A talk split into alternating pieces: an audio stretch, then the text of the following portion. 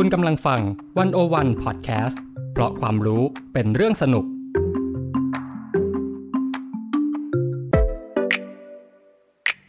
One O One In Focus เจาะไฮไลท์เด่น เศรษฐกิจสังคมการเมืองทั้งไทยและเทศโดยกองบรรณาธิการ The One O One dot World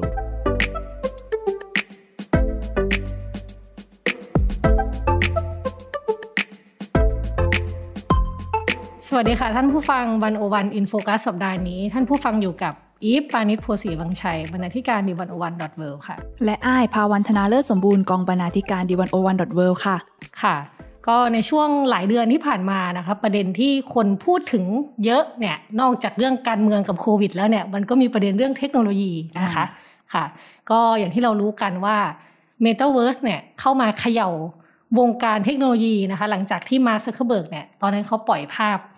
ชีวิตในจักรวาลเสมือนออกมาเนาะใช่ค่ะค่ะแล้วคนก็โอ้สนใจกันมากเลย แล้วเขาเนี่ยยังเปลี่ยนชื่อบริษัท Facebook เนี่ยเป็น Meta นะคะตอนนั้นคนก็โอ้หลายคนก็หันมาสนใจเลยว่าโลกอนาคตมันจะดำเนินไปแบบไหนนะคะ แต่ว่าภายใต้ประเด็นเทคโนโลยีที่น่าตื่นตาเหล่านี้นะคะ มันยังมีเรื่องอื่น ๆ ที่ซ่อนอยู่อย่างเรื่องจริยธรรม เรื่องปรัชญา แล้วก็ศาสตร์อื่นๆอีกมากมายนะคะ ที่จะมาชวนเราร่วมตั้งคำถามกับความหมาย การดำรงอยู่ของมนุษย์ การมีตัวตนของมนุษย์นะคะว่าโอเค ถ้าโลกเสมือนมันไปได้ไกลขนาดนั้นแล้วเนี่ยมันจะมาเปลี่ยนชีวิตอะไรเรายังไง หรือเปล่านะคะแล้วจริงๆมันไม่ใช่แค่ Metaverse ของ Facebook เท่านั้นเนาะมันมีเทคโนโลยีจักรวาลมันมันกว้างไกลนะคะ ต่อประเด็นนี้เนี่ยเราก็เลยทางวันโอวันก็มีผลงานอยู่สองชิ้นนะคะที่ที่พูดถึงเรื่องนี้นะคะ ชิ้นแรกเนี่ยก็เป็นชิ้นที่อ้ายไปสัมภาษณ์มาเองเนาะใช่ค่ะก็ชื่อบทสัมภาษณ์ว่ามนุษย์ คืออะไรใน Metaverse จินตนาการโลกใหม่ในเรียนปรัชญาเทคโนโลยีกับพิพัฒน์สุยะนะคะ ซึ่งก็เป็นอาจารย์จากภาควิชาปรัชญา คณะอักษรศาสตร์ มหาวิทยาลัยศิลปากรนะคะ แล้วก็มีชิ้นหนึ่งอันนี้เป็นเชิงเกรดหน่อย เราคงพูดถึงตอนท้ายรายการก็คือ บทความของโสพลนะคะ เมื่อ Apple เปลี่ยนทุกคนก็ต้องปรับโดยเฉพาะ Meta นี่ชื่อเกรินไว้ก่อนยังไม่บอกว่าคืออะไรอืมแต่แต่ก่อนที่เราจะไปตรงนั้นเรา ชวนไอ้ายคุยอย่างนี้ คือบทสัมภาษณ์เนี่ยสนุกมากเลยนะแต่ถ้าบอกท่านผู้ชมก่อนว่า สนุกจริง ๆ แต่วันนี้เรามาเรียกว่าคัดส่วนเด็ดมาให้ฟังก่อนได้เลยค่ะเอออะให้ไอ้ายเล่าให้ฟังอย่างนี้ คือคือหลักๆไอ้ายคุยกับอาจารย์เรื่องปรัชญาเทคโนโลยีด้วยเนาะใช่ใช่อืมเล่าให้ฟังนิดนึงว่าปรัชญาเทคโนโลยีคืออะไร จริง ๆ เนี่ย ชื่อมันก็ฟังดูจะไม่ค่อยคุ้นหูกันนะคะ ไอ้ปรัชญาเทคโนโลยีเนี่ยมันเป็นวิชาปรัชญาประยุกต์ค่ะ ซึ่งจะใช้มุมมองจากปรัชญาพื้นฐานเนี่ยแหละ อย่างเช่นพวกอภิปรัชญา ยานวิทยา จริยศาสตร์ สุนทรียศาสตร์ มาพิจารณาประเด็นต่างๆ ที่เกิดขึ้นจากเทคโนโลยี หรือว่าเกี่ยวกับเทคโนโลยี ซึ่งจริง ๆ แล้วเนี่ยไอ้ตัวปรัชญาเทคโนโลยีเนี่ยมันเกิดมานานแล้วนะคะ ตั้งแต่ปี 1877โอ้นานขนาดนั้นเลย นานขนาดนั้นแต่ว่าอืมช่วงนั้นเนี่ยมันยังไม่ค่อยดังเท่าไหร่ เขาเพิ่งจะมาได้รับความสนใจอย่างจริงจังก็เมื่อปี 1979 หรือว่ายุคหลังๆ นี้เอง เพราะว่าสมัยก่อนเนี่ยนะคะพี่อีฟกว่าเทคโนโลยีมันจะเกิดขึ้น หรือความรู้ทางด้านวิทยาศาสตร์เนี่ยมันจะเปลี่ยนแปลง มันก็กินเวลาแบบร้อยปีเปลี่ยนครั้งหนึ่งอืมมันมันก็ยังไม่ค่อยเห็นผลกระทบอะไรเท่าไหร่ แต่ปัจจุบันเนี่ยมันรุดหน้ามากเร็ไม่วมากเทคโนโลยีทุกวันนี้ ไม่กี่ปีอืมมันก็แบบเกิดอะไรใหม่ ๆ ขึ้นมาแล้ว แล้วมันอืมก็ส่งผลกระทบต่อสังคมมนุษย์อย่างกว้างขวาง ฉะนั้นเนี่ยวิชาปรัชญาเทคโนโลยีในช่วงนี้ก็เลยได้รับความสนใจมากขึ้นเรื่อยๆ มีคำถามเกิดขึ้นมากมาย แล้วก็บางคำถามก็เป็นคำถามที่วิชาปรัชญาเนี่ยสนใจถกเถียงกันมานานด้วยนะคะ อืมหือืมหืมค่ะ แล้วแล้วเทคโนโลยีปรัชญาเทคโนโลยีเนี่ยเขาสนใจอะไรบ้าง เมื่อกี้ฟังดูมันแบบหลายศาสตร์รวมกันมากเลย แล้วจริง ๆ แล้วเขาเขาสนใจอะไรกันยังไง จะยกตัวอย่างคร่าว ๆ ให้ฟังก่อนละกัน ปรัชญาเทคโนโลยีเนี่ยสนใจตั้งแต่คำถามพื้นฐานอย่างเช่นว่าเทคโนโลยีคืออะไรอ่าเริ่มต้นเลยอ่าอืมใช่ เรานิยามว่าเทคโนโลยีคืออะไรกันแน่ เพราะว่าคำนิยามเนี่ยมันก็ส่งผลถึงความเข้าใจที่มีต่อเทคโนโลยีด้วยใช่ไหมคะ แล้วก็มีเรื่องของวิทยาศาสตร์กับเทคโนโลยีเนี่ยมันสัมพันธ์กันยังไงอืมมันแยกออกจากกันได้ไหม ปกติเรามักจะคิดว่า เทคโนโลยีเนี่ยมันเป็นวิทยาศาสตร์ประยุกต์ค่ะมันมีวิทยาศาสตร์บริสุทธิ์เราเอามาสร้างให้มันเกิดเทคโนโลยีขึ้น แต่ว่านักปรัชญาบางคนเนี่ยก็ชี้ให้เห็นว่า เออ มันมันมาจะมีเทคโนโลยีบางอย่างที่เกิดขึ้นก่อนที่วิทยาศาสตร์จะเกิดซะอีกนะโอ้อืม ถ้าอย่างนั้นจริงเหรอเราแยกกันอย่างนั้นได้ไหมเออเอออ่าเออน่าสนใจเพราะว่าปกติเราคิดว่าเทคโนโลยีต้องมาจากองค์ความรู้บางอย่างถึงจะสร้างได้ ใช่ใช่อ่าเออเออยังไงต่อทีนี้ อะนอกจากนี้ยังมีคำถามที่ว่าตัวเทคโนโลยีเนี่ยมันมีสารัตถะ หรือเนื้อแท้ หรืออะไรบางอย่างไหมที่มันกำหนดให้เทคโนโลยีมันเป็นสิ่งนั้นไม่เป็นสิ่งอื่น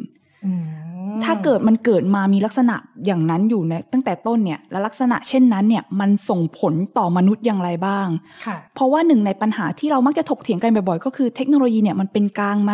บางคนอาจจะมองแค่ว่าเทคโนโลยีมันเป็นแค่เครื่องมือให้เราใช้อืมแต่บางกลุ่มก็มองว่า เออ มันมีคุณสมบัติบางอย่างที่มากำหนดมาควบคุมชีวิตเราด้วย ดังนั้นเทคโนโลยีเนี่ยไม่ถือว่าเป็นกลาง เออ ไม่ใช่ว่ามันเป็นเครื่องมือเฉยๆแล้วแบบ เราคิดว่ามันทำอะไรเราไม่ได้ไม่ใช่เออไม่ใช่มันมีอะไรบางอย่างแฝงมาด้วยเออนอกจากนี้ก็มีประเด็นพวกจริยศาสตร์ที่ว่าถ้ามนุษย์เนี่ยถูกกำหนดด้วยเทคโนโลยีแล้วเนี่ยจะส่งผลให้เรายังมีเจตจำนงเสรีหรือว่าฟรีวิลอยู่ไหมอือฮึหรือว่าเรื่องสิทธิความเป็นส่วนตัวเทคโนโลยีจะเข้ามาเปลี่ยนแปลงยังไงบ้าง นอกจากนี้ก็ยังมีประเด็นที่ว่า เรานิยามความเสี่ยงทางเทคโนโลยีไว้อย่างไรอือฮึถ้าเกิด พวกนักวิทยาศาสตร์หรือคนที่สร้างเทคโนโลยีมากขึ้นเนี่ยก็มักจะเตือนเราแค่ผลกระทบทางกายภาพ แต่ว่ามันพอแล้วหรือยังสำหรับความเสี่ยงที่เราจะรับจากเทคโนโลยีในเวลาต่อมาก็ประมาณนี้ค่ะค่ะ ฟังดูมันก็เป็นเรื่องแบบโอ้ยเราก็ไปคิดอะไรเยอะแยะมากมาย สมมติมองแบบสายตาสามัญชนอ่าเรารู้สึกว่าจะไปคิดกับมันทำไม จะจำเป็นไหมว่าต้องไปทำความเข้าใจเทคโนโลยีด้วยมุมมองทางปรัชญาเนี่ยไอ้คำถามเนี้ยถ้าถ้าคุยกับอาจารย์มาแกบอกไหมว่า มันสำคัญยังไงไอ้ก็ไปถามเหมือนกันอืมว่าตกลงแล้วชีวิตประจำวันของเราเนี่ยเราต้องเข้าใจถึงกระทั่นแบบเทคโนโลยีมันคืออะไรขนาดนั้นเลยหรือเปล่าเออเออเออแต่ว่าอาจารย์พิพัฒน์เองก็ชี้ให้เราเห็นว่าจริง ๆ เนี่ยปรัชญาเนี่ยมันพาเราไปถามลึกถึงพื้นฐานที่สุดที่เทคโนโลยีว่ามันคืออะไรเนี่ย มันทำให้เรากลับมาทบทวนด้วยนะคะว่า ตกลงแล้วเนี่ยเราเข้าใจเทคโนโลยีในสิ่งที่มันเป็นจริง ๆ หรือเปล่าอืมบางทีเรารู้ตัวไหมว่า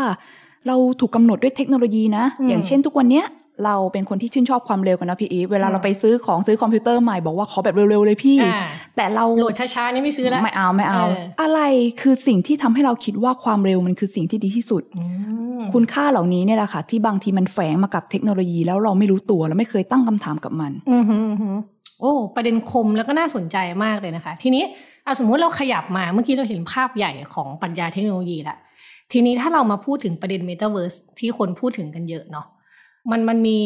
ประเด็นอะไรในใน Metaverse เกี่ยวกับปรัชญาที่ที่มันน่าสนใจบ้างไหมประเด็นใน Metaverse เนี่ยบางอืมประเด็นเนี่ยพี่อีฟเขาเถียงกันมาตั้งแต่ยุคเพลโตก็มีเหมือนกันนะคะถามจริงถามจริง เออ โอ้โห ยังไงยังไง คืออม หนึ่งในประเด็นที่เราว่ากันว่าเราเถียงกันมาตั้งแต่ยุคเพลโตก็คือประเด็นเรื่องของความเป็นจริงหรือเรียลิตี้เนี่ยแหละพี่อีฟค่ะสมัยเพลโตเนี่ยจะมองว่าจะมีสิ่งที่เรียกว่า reality หรือก็คือความจริง กับอืมสิ่งที่ตรงกันข้ามก็คือ appearance หรือว่าปรากฏการณ์ปรากฏการณ์บางทีมันก็อาจจะไม่ใช่เป็นจริงก็ได้ถูกต้องไหมคะ อย่างเช่น เราเห็นภาพ mirage บนท้องถนน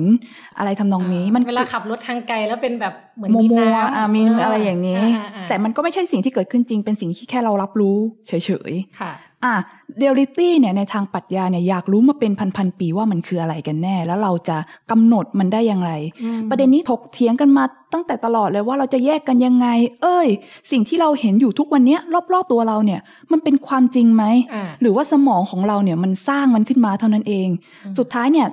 ตลอดเวลาที่ผ่านมาเราก็ยังจะติดอยู่ในประเด็นที่ว่าเราจะแยกสิ่งที่เป็นเรียลิตี้กับสิ่งที่ไม่ใช่ ออกจากกันยังไงอ่าฮะแต่พอเทคโนโลยีพัฒนาเนี่ยนะคะคำถามที่เริ่มเกิดใหม่ๆ ในยุคที่เกิดพวกแบบโลกเสมือนจริง simulator หรือว่าโลก virtual เนี่ยอืมมันคือการถามว่าสิ่งเหล่านี้มันคือเรียลิตี้ด้วยหรือเปล่าอือหือยิ่งถ้าเกิดเทคโนโลยีสมัยใหม่อย่าง Metaverse เนี่ยเข้าใกล้ความเป็นจริงมากขึ้นเรื่อยๆ เหมือนจริงแบบสุดๆอะเราจะรู้ได้ไงว่าอันไหนมันเป็นความจริงแท้ หรือสุดท้ายมันไม่ต่างกันเลยหรือเปล่ามอืมพอฟังนี้เราก็รู้สึกว่าที่เราคุยกันเนี่ย เสียงที่เราพูดออกไปที่ท่านผู้ฟังฟังอยู่นี่เป็นเรียลลิตี้หรือเปล่านะเออ ก็ตั้งคำถามได้ตลอดเวลานะคะเนี่ยเออเออแล้วประเด็นนี้น่าสนใจมันมีมีอะไรให้เราไปอ่านต่ออะไรได้บ้างไหม คือมันก็มีคนเสนอขึ้นมาใหม่ค่ะพี่อีฟพออมเทคโนโลยีมันพัฒนาพูดถึงเรื่องโลก virtual โลกโลก reality นะคะ คือล่าสุดเนี่ยมีหนังสือเล่มหนึ่งเพิ่งออกมา ชื่อว่า Reality Plus Virtual Worlds and the problems of philosophy ของเดวิดชาลเมอร์สค่ะเดวิดชาลเมอร์สเนี่ยก็เป็นนักปรัชญาที่สนใจเรื่องเทคโนโลยีเนี่ยแหละ เขาเสนอว่า virtual reality หรือก็คือโลกเสมือนจริงเนี่ย ต่อไปเนี้ยมันอาจจะกลายเป็น reality ที่แท้จริง ไม่ต่างออกจากโลกทุกวันนี้ที่เราเห็นก็ได้อือฮึ แล้วก็จะเกิดขึ้นอีกไม่ไม่เกิน2อถึงสทศวรรษนี้ด้วยนะคะยี่สิบสามสิบปีนี่เองใช่ เราจะแยกโลกเสมือนจริงออกจากโลกกายภาพไม่ได้แล้ว สิ่งที่ถามกันว่าเส้นแบ่งมันควรจะอยู่ตรงไหนเนี่ยมันอาจจะไม่มีความหมายเลยก็ได้อ๋อเพราะว่าสุดท้ายแล้วสมมุติคิดภาพว่าเราเนี่ยไปใช้ชีวิตอยู่ในเมตาเวิร์สอืมเราไปสร้างอวตารอยู่ในนั้น แต่อวตารของเราเนี่ยสามารถรับรู้สิ่งต่างๆ ได้เหมือนตัวเราเองเลยอืมเราได้กลิ่นเราสัมผัสได้เราชอบเราแบบ รับรู้ได้อย่างสมบูรณ์ มีสิทธิมีความรับผิดชอบอืมเราก็อาจจะแบบไม่ต่างอะไรกับตัวมนุษย์เลยก็ได้อืมอือืมมอืมอืมแล้วจริง ๆ เนี่ยก็มีคนตั้งข้อสงสัยตั้งข้อสังเกตเหมือนกันว่า ตัวตนของอวตารใน Metaverse เนี่ยมันยังสามารถปกป้องตัวตนทางกายภาพของเราได้พร้อมกันด้วยนะคะจริงเหรอทำไง อย่างเช่นเออ สมมติไอ้ายเป็นผู้หญิงอย่างเนี้ยเออแต่ว่าพอไอ้ายไปอยู่ใน Metaverse ไอ้ายอาจจะเป็นผู้ชายผมแดง สร้างอวตารเป็นรูปลักษณ์ใหม่อ๋อคนก็ไม่รู้ว่าตัวจริงของไอ้ายเป็นยังไง ก็มีคนตั้งข้อสังเกตว่าเออ มันก็น่าจะเข้ามาปกป้องความเป็นส่วนตัวของเราในแง่หนึ่งได้เหมือนกันอืมอืมอะมันก็เหมือนแอคหลุมอะไรเงี้ยไหมใช่ใช่แต่คำถามก็คือถ้าเกิด เรามีอวตารแบบนั้นแล้วอืมสุดท้ายแล้วมนุษย์คืออะไร ใช่ไหมคะอ่า ความเข้าใจที่มีต่อทั้งตัวเองกับสิ่งอื่นในจักรวาล ความเข้าใจต่อนิยามของมนุษย์เนี่ย อันเนี้ยมันน่าสนใจว่ามันจะเปลี่ยนไปแน่ๆค่ะพี่อีฟอือฮะอือฮะเออ เอาแล้วยังไง ทีนี้พอพอเมตาเวิร์สมาถึงแล้วเนี่ย เรามีตัวตนอีกแบบหนึ่งอะเป็นมีไอ้ายผมแดงอยู่ในโลกเสมือนไป แล้วแล้วมันจะสะเทือนถึงนิยามความเป็นมนุษย์ที่ที่เราเคยเข้าใจไหมคือที่ผ่านมาเนี่ย ถ้าเกิดเราพูดถึงมนุษย์เนี่ยก็เรียกได้ว่าเราก็คงจะเข้าใจว่ามนุษย์มีร่างกาย มีความรู้สึกนึกคิด แล้วก็มีสำนึกรับรู้หรือที่เรียกเราว่า consciousness เนาะอือฮึคือในโลกของความเป็นจริงเนี่ยไอ้รูปลักษณ์ทางกายมันก็ยังสำคัญอยู่นะคะพี่อีฟอืมอย่างเช่นเราไประบุตัวว่า เอ้ย คนเนี้ยคือพี่อีฟ เราก็ต้องพึ่งพาอาศัยรูปลักษณ์ทางกายภาพอยู่ดีาอ่าอ่าอะแต่พอถึงยุคเมตาเวิร์สที่พัฒนาจนครอบคลุมชีวิตทุกคนอย่างสมบูรณ์แล้วเนี่ย อวตารของเรารับรู้ทุกอย่างผ่านตาหูจมูกลิ้นกายได้ ไม่ต่างจากโลกจริงอืมคือสุดท้ายแล้วมันจะกลับมาถามให้เราทบทวนใหม่ว่ามนุษย์มันคืออะไรอืมรูปลักษณ์ทางกายกายภาพของเราไม่สำคัญแล้วหรือเปล่า จริง ๆ มนุษย์เนี่ยมันสำคัญแค่ว่าเรามีสำนึกรับรู้หรือเปล่าอืมอยู่ที่ว่าเป็น consciousness เท่านั้นหรือเปล่า เราสำคัญแค่นั้นจริง ๆ หรือเปล่าอ่าฮะขอนอกเรื่องนิดนึงก่อนไปต่อ พี่คิดถึงซีรีส์เรื่อง Westworld อืม ไม่รู้ไอ้เคยดูไหมยังไงคะมันพี่เป็นเรื่องอีฟหุ่นยนต์เนี่ยแหละ แล้วพูดถึงเรื่อง consciousness เลย หุ่นยนต์ที่เหมือนคนมากๆ แค่คล้ายๆใส่ใส่ลูกแก้วเข้าไปในหัวอืมเออ แล้วแค่เปลี่ยนลูกแก้วแต่เปลี่ยนรูปร่าง สิ่งนั้นก็ยังอยู่ อะไรใช่ประมาณเนี้ยหรือไม่ต้องคิดไปไกลพี่อีฟหนังดังเรื่องอวตารอืมอ่า ที่แบบเราแค่เปลี่ยนรูปลักษณ์ไป แต่ว่าสำนึกของเราแค่เปลี่ยนไปอยู่อีกร่างหนึ่งเนี่ยอืมเออ มันก็น่าสนใจตั้งคำถามนะคะ ว่าสุดท้ายแล้วมนุษย์หรือตัวตนของเราเนี่ย มันขึ้นอยู่กับอะไรกันแน่ อืมฮึอืมฮึอะแล้วทีนี้พอมันเป็นแบบเนี้ยเราเราจะเรียกตัวตนดิจิตอลใน Metaverse ว่าเป็นมนุษย์ได้เหรอฟังฟังดูมันก็จะรู้สึกแบบขัดแย้งกันนิดนึงเนาะอืมเพราะว่าตัวตน Metaverse สุดท้ายแล้วมันก็เหมือนเป็นแค่ชุดข้อมูลหรือเปล่าอ่าแต่ว่าอาจารย์พิพัฒน์เองแกก็ได้ให้ข้อสังเกตแบบว่าที่น่าสนใจอย่างนี้ค่ะพี่อืมอีฟว่า ถ้าเกิดเรายอมรับนิยามว่าตัวตนของมนุษย์เนี่ยสำคัญที่การรับรู้ เรารู้สึกร้อนหนาวเจ็บปวดอะไรต่างๆ ตัวตนใน Metaverse ที่ไม่ต่างกันอะบางทีมันอาจจะกลายเป็นแบบว่า เรียกได้ว่าเป็นมนุษย์สายพันธุ์ใหม่อย่างนั้น หรือเปล่าก็ได้นะมคือบางทีเนี่ยเราไม่จำเป็นต้องไปติดกับว่ามนุษย์ต้องเป็นอย่างนี้ต้องมีรูปลักษณ์ทางกายภาพอะไรอย่างนี้หรอกมมพอโลกเสมือนจริงมันมาหลอมรวมเข้ากับชีวิตของตัวตนของเราเนี่ยมันอาจจะทำให้เราเข้าใจถึงแก่นแท้ของมนุษย์มากขึ้นเรื่อยๆ เราอาจจะต้องโยน ความคิดความเชื่อแต่เดิมไปซะเพื่อจะเข้าใจสิ่งใหม่ ๆ ได้ดียิ่งขึ้นอืมฮึอ่าเรียกว่าเปิดใจรับ นิยามมนุษย์แบบใหม่อ่าเหมือนมีโคลนนิ่งใช่ แต่สมมุติถ้าสมมติเราอกหักอีกโลกหนึ่งอีกตัวหนึ่งเราจะไม่อกหักไปด้วยนะเอ้ยใช่จริงไหมหรือเปล่าเออต้องต้องดูนะคำนิยามมันไม่รู้ว่ามันไปถึงตรงไหนใช่ไหมอันทีนี้ฟังแบบนี้มันดูแบบเกินจินตนาการนิดนึงเหมือนกันในแง่การรับรู้ของเราอะไรเงี้ยทีนี้ในแง่การ เรื่องโจทย์ทางศีลธรรมหรือว่าการดำเนินชีวิตเนี่ย มันมันมีอะไรที่มันเข้ามาท้าทายเราบ้างไหม พอเราขึ้นไปใช้ชีวิตอยู่ในเมตาเวิร์สแล้วเนี่ย มันก็เกิดคำถามจริง ๆคำถามพื้นฐานที่สุดมันคงจะเป็นคำถามที่ว่าเราจะมีชีวิตที่ดีได้ยังไงอืมเราจะอยู่กับอืมคนอื่น ๆได้ยังไงนะคะ ซึ่งอาจารย์พิพัฒน์ก็มองว่าจริง ๆ มันก็มีโจทย์ทางศีลธรรมอะไรบางอย่างที่อาจจะมาท้าทายเราเหมือนกันอ่าอย่างเช่น ง่าย ๆ ที่สุดเลยพี่อีฟ ถ้าเราไปฆ่าอวตารตัวอื่นในเมตาเวิร์สถือว่าเราบาปไหมอ่าในทางศาสนาเนี่ยจะถือว่าเป็นบาปหรือเปล่าอืมเออ คืออย่างศีลห้าเนี่ย เรียกได้ว่าท้าทายทุกข้อเลยนะคะ ว่าเราอะฆ่าอวตารตัวหนึ่งแล้วบาปไหมอืมหรือเวลาเราไปลักขโมยของออนไลน์ที่สุดท้ายแล้วเราก็มองว่าเป็นแค่ชุดข้อมูลชุดหนึ่งอะเออเออเออมันจะยังใช้ concept การขโมยแบบเดิมหรือเปล่าอ่า หรือว่าแบบเราแอบไปกิ๊กกักกับอวตารหลาย ๆ ตัวอ่าแต่ว่าตัวจริงเราเป็นคนละเดียวใจเดียวอย่างเนี้ยอืมแต่เราไปสร้างความสัมพันธ์กับอวตารคนอื่นๆไว้เยอะแยะอืมมอันเนี้ยมันถือว่าเป็นผิดลูกผิดเมียหรือเปล่า เออเอ้ยอันนี้ น่าสนใจมาก เรียกได้ว่าเออบางทีประเด็นทางด้านศีลธรรมที่ในโลกจริงเนี่ยเรารู้สึกว่ามันเซ็ตตัวแล้วว่าทำอย่างเนี้ยคือผิดอืมทำอย่างเนี้ยคือถูก พอเปลี่ยนไปอยู่ในเมตาเวิร์สเนี่ยทุกอย่างอาจจะถูกตั้งคำถามใหม่ไปเลยก็ได้ค่ะ อืมโอ้อะทีนี้มันมีมันมีเมื่อกี้เป็นประเด็นทางจริยธรรมแล้วเนาะไม่รู้ว่าฆ่าคนในโลกนั้นผิดไหมบาปไหมเนาะ มันมีเรื่องเรื่องการเมืองหรือหรือภาพการดำเนินชีวิตอื่น ๆ ที่ตามมาไหมอืม พอจินตนาการไปถึงโลกอนาคตว่าอืมเมตาเวิร์สเข้ามาอยู่กับเรา แล้วมันจะเปลี่ยนชีวิตของเราไปยังไงบ้างอืมเรื่องแรกเนี่ยอ่าอาจารย์พิพัฒน์มองว่าก็มันก็เปลี่ยนหลายอย่างแหละ แต่ถ้าอืมยกตัวอย่างอย่างใกล้ ใกล้ตัวที่สุด อย่างเรื่องการเดินทางการท่องเที่ยวเนี่ยอ่ามันก็น่าตั้งคำถามนะเขามันยังมีความสำคัญอยู่ไหมอ่าสมมุติว่า อายเรียนประวัติศาสตร์ศิลป์อ่าแล้วต้องไปดูงานที่พิพิธภัณฑ์ลูฟร์บางทีเราไม่จำเป็นต้องเดินทางในโลกจริงไม่แล้วต้องก็ขอได้วีซ่าวุ่นวายไปใช่ฝรั่งเศสไม่ต้องเออ เราก็ใช้เมตาเวิร์สเนี่ยแหละwarp ไปดูเลยอ่าเราได้ไปสัมผัสประสบการณ์ที่เหมือนจริง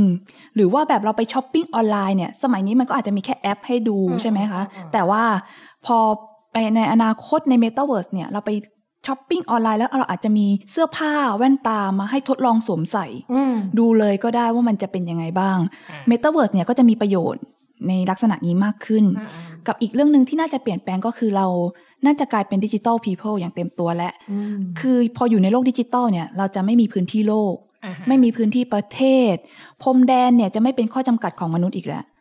เราไม่ต้องแบบ เสียใจที่นายกเราเป็นใครอะไรอย่างนี้ใช่ไหมอ่าใช่ใช่านอกจากนี้โเคเราก็การรวมกลุ่มทางการเมืองของเราเนี่ยอืมมันก็ไม่ได้ขึ้นอยู่กับว่า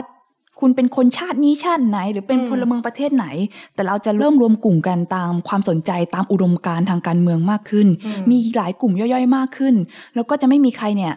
มีอำนาจสูงสุดแต่เป็นคนเดียว อาจจะไม่มีรัฐบาลก็ได้พี่อีฟอืมมันอาจจะเป็นแค่มีเขาเรียกว่าตัวกลางไว้ประสานงานบนแพลตฟอร์มเฉยๆก็ได้ ไม่ต้องออกมาได้รัฐบาลกันแล้วใช่ แต่ว่าจริง ๆ แล้วมันก็อ่ายัยังมีปัญหาที่ยังต้องขบคิดตามมานะคะอืมก็คือ สมมุติว่าไอ้ายเป็นพลเมืองประเทศไทย แต่ไอ้ายเนี่ยไปใช้เมตาเวิร์สเซิร์ฟสหรัฐอืมแล้วไปทำการค้าขายผิดกฎหมายอะไรพวกนั้นอะฟอกเงินค้ายาใช่สุดท้ายแล้วกฎหมายจะควรจะจัดการ อะไรยังไงบ้างอ่าการความสัมพันธ์ต่างประเทศมันจะเปลี่ยนแปลงไปในรูปแบบไหน อันนี้คือก็ต้องแบบคอยรับมือ คือจะใช้กฎหมายประเทศไหนว่างั้นเถอะใช่ใช่แล้วอ่าอ่าอืมโอเคอะทีนี้ถ้าเราถ้าเรามาสู่คำถามใหญ่ ที่ไอ้พูดตั้งแต่ต้นเรื่องเลยคือเรื่องฟรีวิวเจตจำนงเสรีของเราเนี่ยใช่ มันยังไงมันมันมันจะกระทบอะไรยังไง คือทุกวันนี้เนี่ยเราก็ตั้งคำถามมาโดยตลอดนะพี่เอว่าอืมเวลาเราดำเนินชีวิตประจำวันไปเนี่ยอืม เรามีอำนาจในการตัดสินใจแค่ไหน ในเมื่อทุกวันเนี้ยเฮ้ย พอเราคิดว่าเราอยากซื้อสิ่งนี้ว่ะเรายังไม่ทันพูดกับเพื่อนเลย Facebook เสนอมาให้เราอ่าหรือแบบว่าอัลกอริทึมมันอ่าน นิสัยใจคอพฤติกรรมเราได้หมดเลยเนี่ยเออสุดท้ายแล้วเนี่ยเราถูกกำหนดชีวิตด้วยเทคโนโลยีหรือเปล่าอือฮึซึ่งก็นำมาสู่ concept เกี่ยวกับ free will หรือก็คือ มนุษย์คนหนึ่งเนี่ยมีเจตจำนงเสรีที่จะสามารถกำหนดตัวเองไหมถ้าเกิดกลไกของข้อมูลอัลกอริทึมเข้าใจเราทุกอย่างเนี่ย เทคโนโลยีจะเข้ามากำหนดชีวิตของเราหรือเปล่าในเมตาเวิร์สเนี่ย มันจะกำหนดเราทุกอย่างเลยหรือเปล่าอืมซึ่งอาจารย์พิพัฒน์เนี่ยก็มองว่าเออ ทุกวันเนี้ยเอาจริง ๆ ชีวิตเราเนี่ย ก็ถูก shape โดยเทคโนโลยี จนอืมแทบไม่มีอำนาจตัดสินใจแล้ว แต่เราจะทำยังไงที่จะดึง เอาอำนาจตัดสินใจหรือฟรีวิวของเรากลับมาได้อีกครั้งโอ้โหเป็นการต่อสู้ครั้งใหญ่มากลยนะเขาก็เสนอเขาก็มีเออการเสนอแนวทางหนึ่งขึ้นมาค่ะอืมก็คือ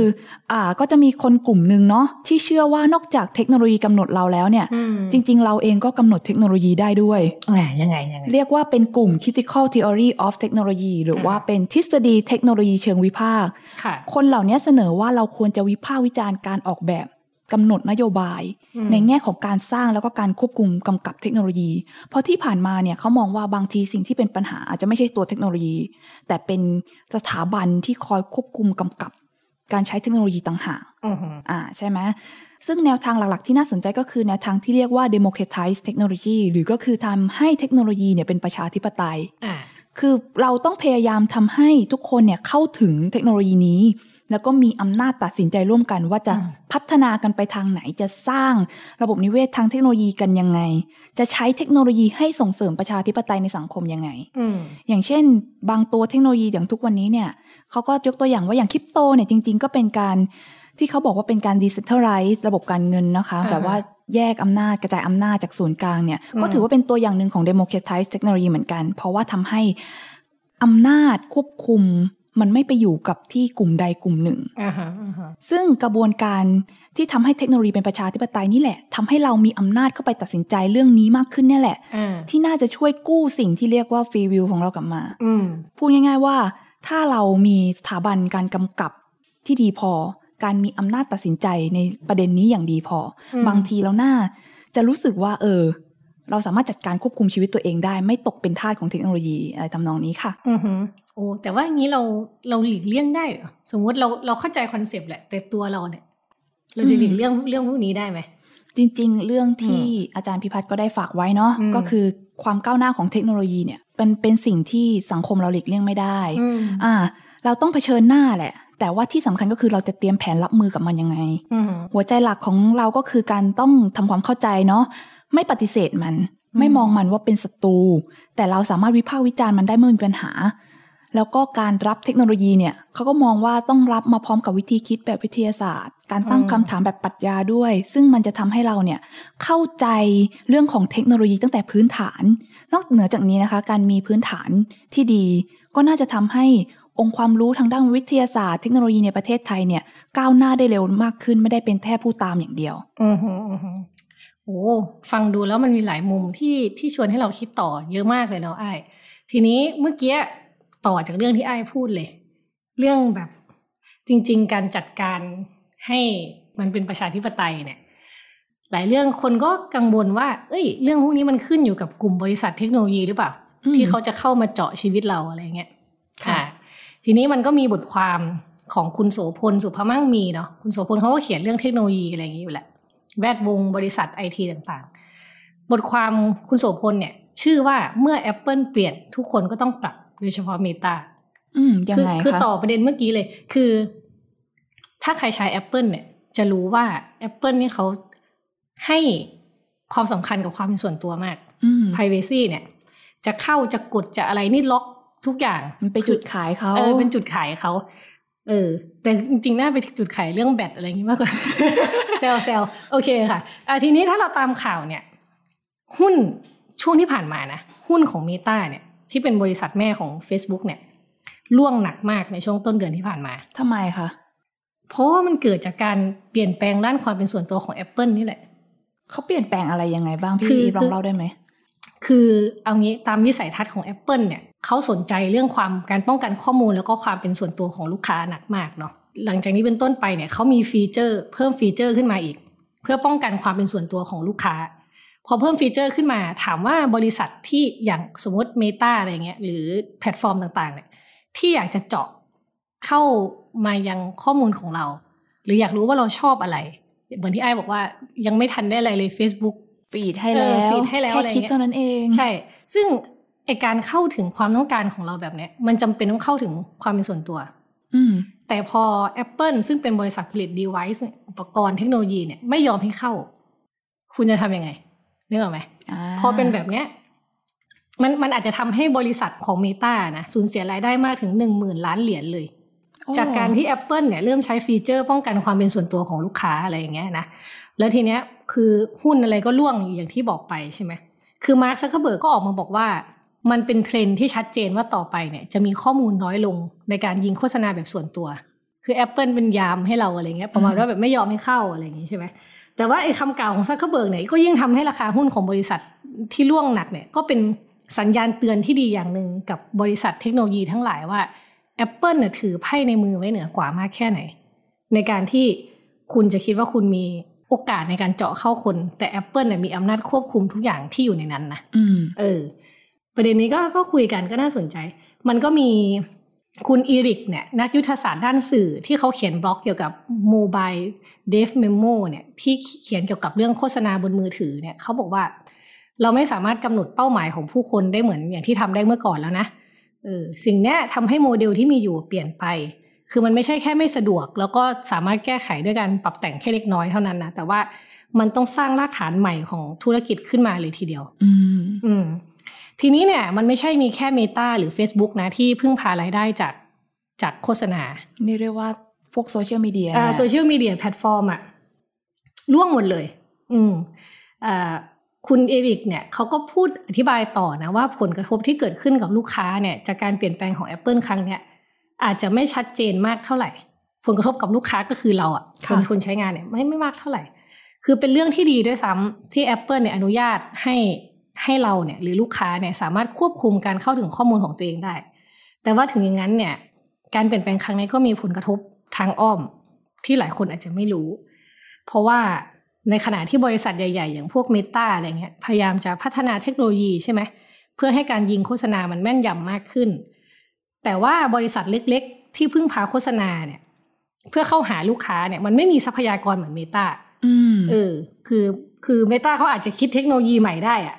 แต่บริษัทที่พึ่งพาการโฆษณาเหมือนกันเนี่ยอาจจะคิดเทคโนโลยีไม่ได้พูดง่ายๆว่าบริษัทเล็กจะทยอยอาจจะอ่าทยอยล้มหายตายจากไปก็ได้อ่าใช่ไหมคะแต่ทีนี้เมื่อกี้อันมันก็กระทบเขาใช่ไหมถ้าถามว่ากระทบเรายังไง คือถ้าโฆษณาของบริษัทเล็กๆเนี่ยไม่สามารถเข้าถึงกลุ่มลูกค้าใหม่ ๆ ได้ ทางรอดเดียวที่เขาต้องทำก็คือขึ้นราคาสินค้าอ๋ออ่าเราผู้เป็นลูกค้าก็ได้รับผลกระทบอีกนะขอเพิ่มตัวเลขอีกนิดนึงมันมีจากข้อมูลของบริษัทวิเคราะห์ เฟอร์รี่นะคะในเดือนธันวาคมที่ผ่านมาเนี่ยเขาบอกว่ามีเพียง 24%ของผู้ใช้งาน iPhone ทั่วโลกเท่านั้น ที่อนุญาตให้บริษัทเทคโนโลยีติดตามการใช้งานของพวกเขาบนสมาร์ทโฟน ถามไอ้ายเนี่ย ถ้าโทรศัพท์มันเด้งขึ้นมา ถามว่ายินยอมนี่เนี่ยส่วนมากเราก็กดไม่ยินยอม ใช่ใช่อืมใช่ นั่นหมายความว่ามากกว่าเศษสามส่วนสี่เนี่ย เลือกที่จะอยู่ห่างๆคนนะนะแล้วก็ไม่ให้ติดตามมากกว่า ซึ่งสิ่งเนี้ยโอเค มันก็เป็นการ เปลี่ยนแปลงครั้งใหญ่สำหรับบริษัทโฆษณาทั้งหลายเนี่ยที่ติดตามผู้ใช้มานะหลายต่อหลายปี คือเรียกได้ว่าเขารู้จักเรายิ่งกว่าเรารู้จักตัวเองอะอือหือเออแต่ถัดจากเนี้ยจะเจอจะเจอโจทย์ใหญ่แหละ แล้วทีนี้เนี่ยก็ดูว่าจะทำยังไง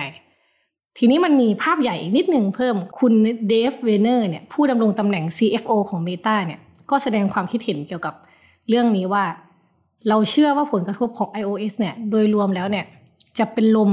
เป็นลมพัดนะไม่ไม่ใช่เป็นลมแบบเป็นลม จะเป็นลมที่เข้าปะทะกับธุรกิจของเราในปี 2022 เนี่ย น่าจะราวๆหนึ่งหมื่นล้านเหรียญนะอ่าเออเพราะฉะนั้นมันเป็นลมปะทะครั้งใหญ่ของธุรกิจเราเลยนะคะ ในส่วนของ Google เองเนี่ย Google ที่เราใช้ search กันทุกวันเนี่ย ก็มีการพูดถึงเรื่องการพัฒนาเทคโนโลยีที่กระทบวงการโฆษณาเช่นเดียวกันอ่า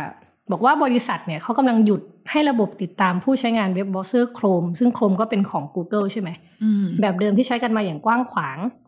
แล้วจะเปลี่ยนไปเป็นระบบใหม่ที่เรียกว่า Topics เช่น ออกกำลังกายรถยนต์และยานพาหนะ ซึ่งจะแสดงถึงความสนใจของลูกค้าในช่วงสามอาทิตย์ที่ผ่านมาแทน เออ ซึ่งพอมันเป็นแบบเนี้ย การเปลี่ยนแปลงของ Apple เนี่ย ก็จะไม่ได้รับผลกระทบกับอ่า Google เพราะ Google ไม่ได้ใช้ข้อมูลจาก Apple ค่ะ เออ อะไรแบบเนี้ย ก็นั่นแหละ มันก็เป็นเรื่องที่ต้องดูกันต่อไป คุณโสพลเขาก็ทิ้งท้ายว่า อาจจะเรียกว่าเป็นการวางกลยุทธ์อันชันฉลาดของ Apple เลย อืมอืมเพราะว่าพอพวกเขาชูเรื่องความเป็นส่วนตัวของ iPhone และสินค้าอื่น ๆ ของพวกเขา เช่น Safari Safari นี่แบบ protection นี่เขาสุดยอดมาก ค่ะ เออ มันคือบางทีแอดไม่มีทางขึ้นได้เลยอะ แล้วบางทีเออทำให้ลูกค้าเนี่ยสามารถเลือกที่จะไม่ให้แอปพลิเคชันต่างๆติดตามได้นะคะ มันก็แสดงให้เห็นว่าคนที่กลุ่มลูกค้าไว้ในมือจริง ๆ แล้วเนี่ย อาจจะไม่ใช่บริษัทโฆษณา แต่เป็นคนที่คอยเปิดปิดประตูของข้อมูลต่างหากอืมที่จะทำให้รู้เลยว่าข้อมูลลูกค้าเนี่ยจะให้คนเห็นได้มากน้อยแค่ไหน อืม ดังนั้นเรื่องนี้ก็ทำให้เราเห็นแล้วว่าเมื่อพี่ใหญ่ Apple เปลี่ยนแนวเนี่ยบริษัทอื่นๆก็ต้องปรับตามไปด้วย ไม่ว่าจะต้องการหรือไม่ก็ตาม น่าสนใจค่ะพี่อืมอีฟว่าการพัฒนาของเทคโนโลยีหนึ่งบริษัทอืมก็ส่งผลกระทบต่อบริษัทอื่น ๆ แบบเป็นลูกโซ่ รวมถึงส่งผลกระทบมาถึงตัวเราใช่ในหลาย ๆ แง่ด้วยนะคะอืมอืมก็ถ้าฟังจาก